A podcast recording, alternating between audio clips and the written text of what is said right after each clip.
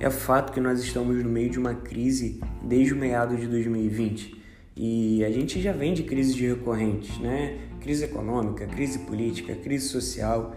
E em meio a tantas dificuldades, naturalmente nós buscamos os responsáveis por isso e acabamos culpando o governo, é, a, o nosso mercado de trabalho, o nosso chefe, no, nosso líder e muitas vezes até os nossos familiares. E isso é um grande engano. Deus ele está conosco a todo momento, a todo tempo, ele está disponível para responder ao nosso clamor. Em Isaías, no capítulo 40, a partir do verso 28 diz: Será que você não sabe, nem ouviu que o eterno Deus, o Senhor, o criador dos confins da terra, nem se cansa e nem se fatiga? Ou seja, Deus é incansável, cara. A todo momento ele está operando a favor de nós e continua dizendo: a sabedoria dele é insondável. Ele fortalece o cansado e multiplica as forças ao que não tem nenhum vigor.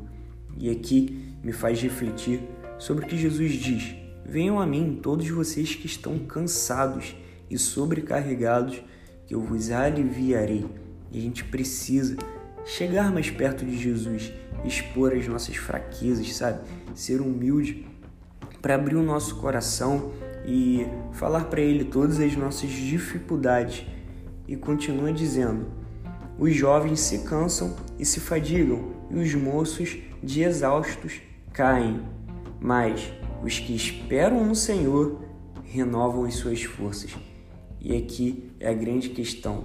Em nenhum momento a Bíblia diz aqueles que esperam no governo, aqueles que esperam na sua empresa, aqueles que esperam nos seus chefes, não, mas os que esperam no Senhor. E o que eu e você precisamos hoje é esperar no Senhor, é esperar nele, sabe? Tudo ao nosso redor vai piorar. A tendência é essa porque o retorno do Senhor Jesus Cristo está próximo, mas nós precisamos confiar em Deus, porque Ele supre as nossas necessidades. Ele está conosco a todo tempo.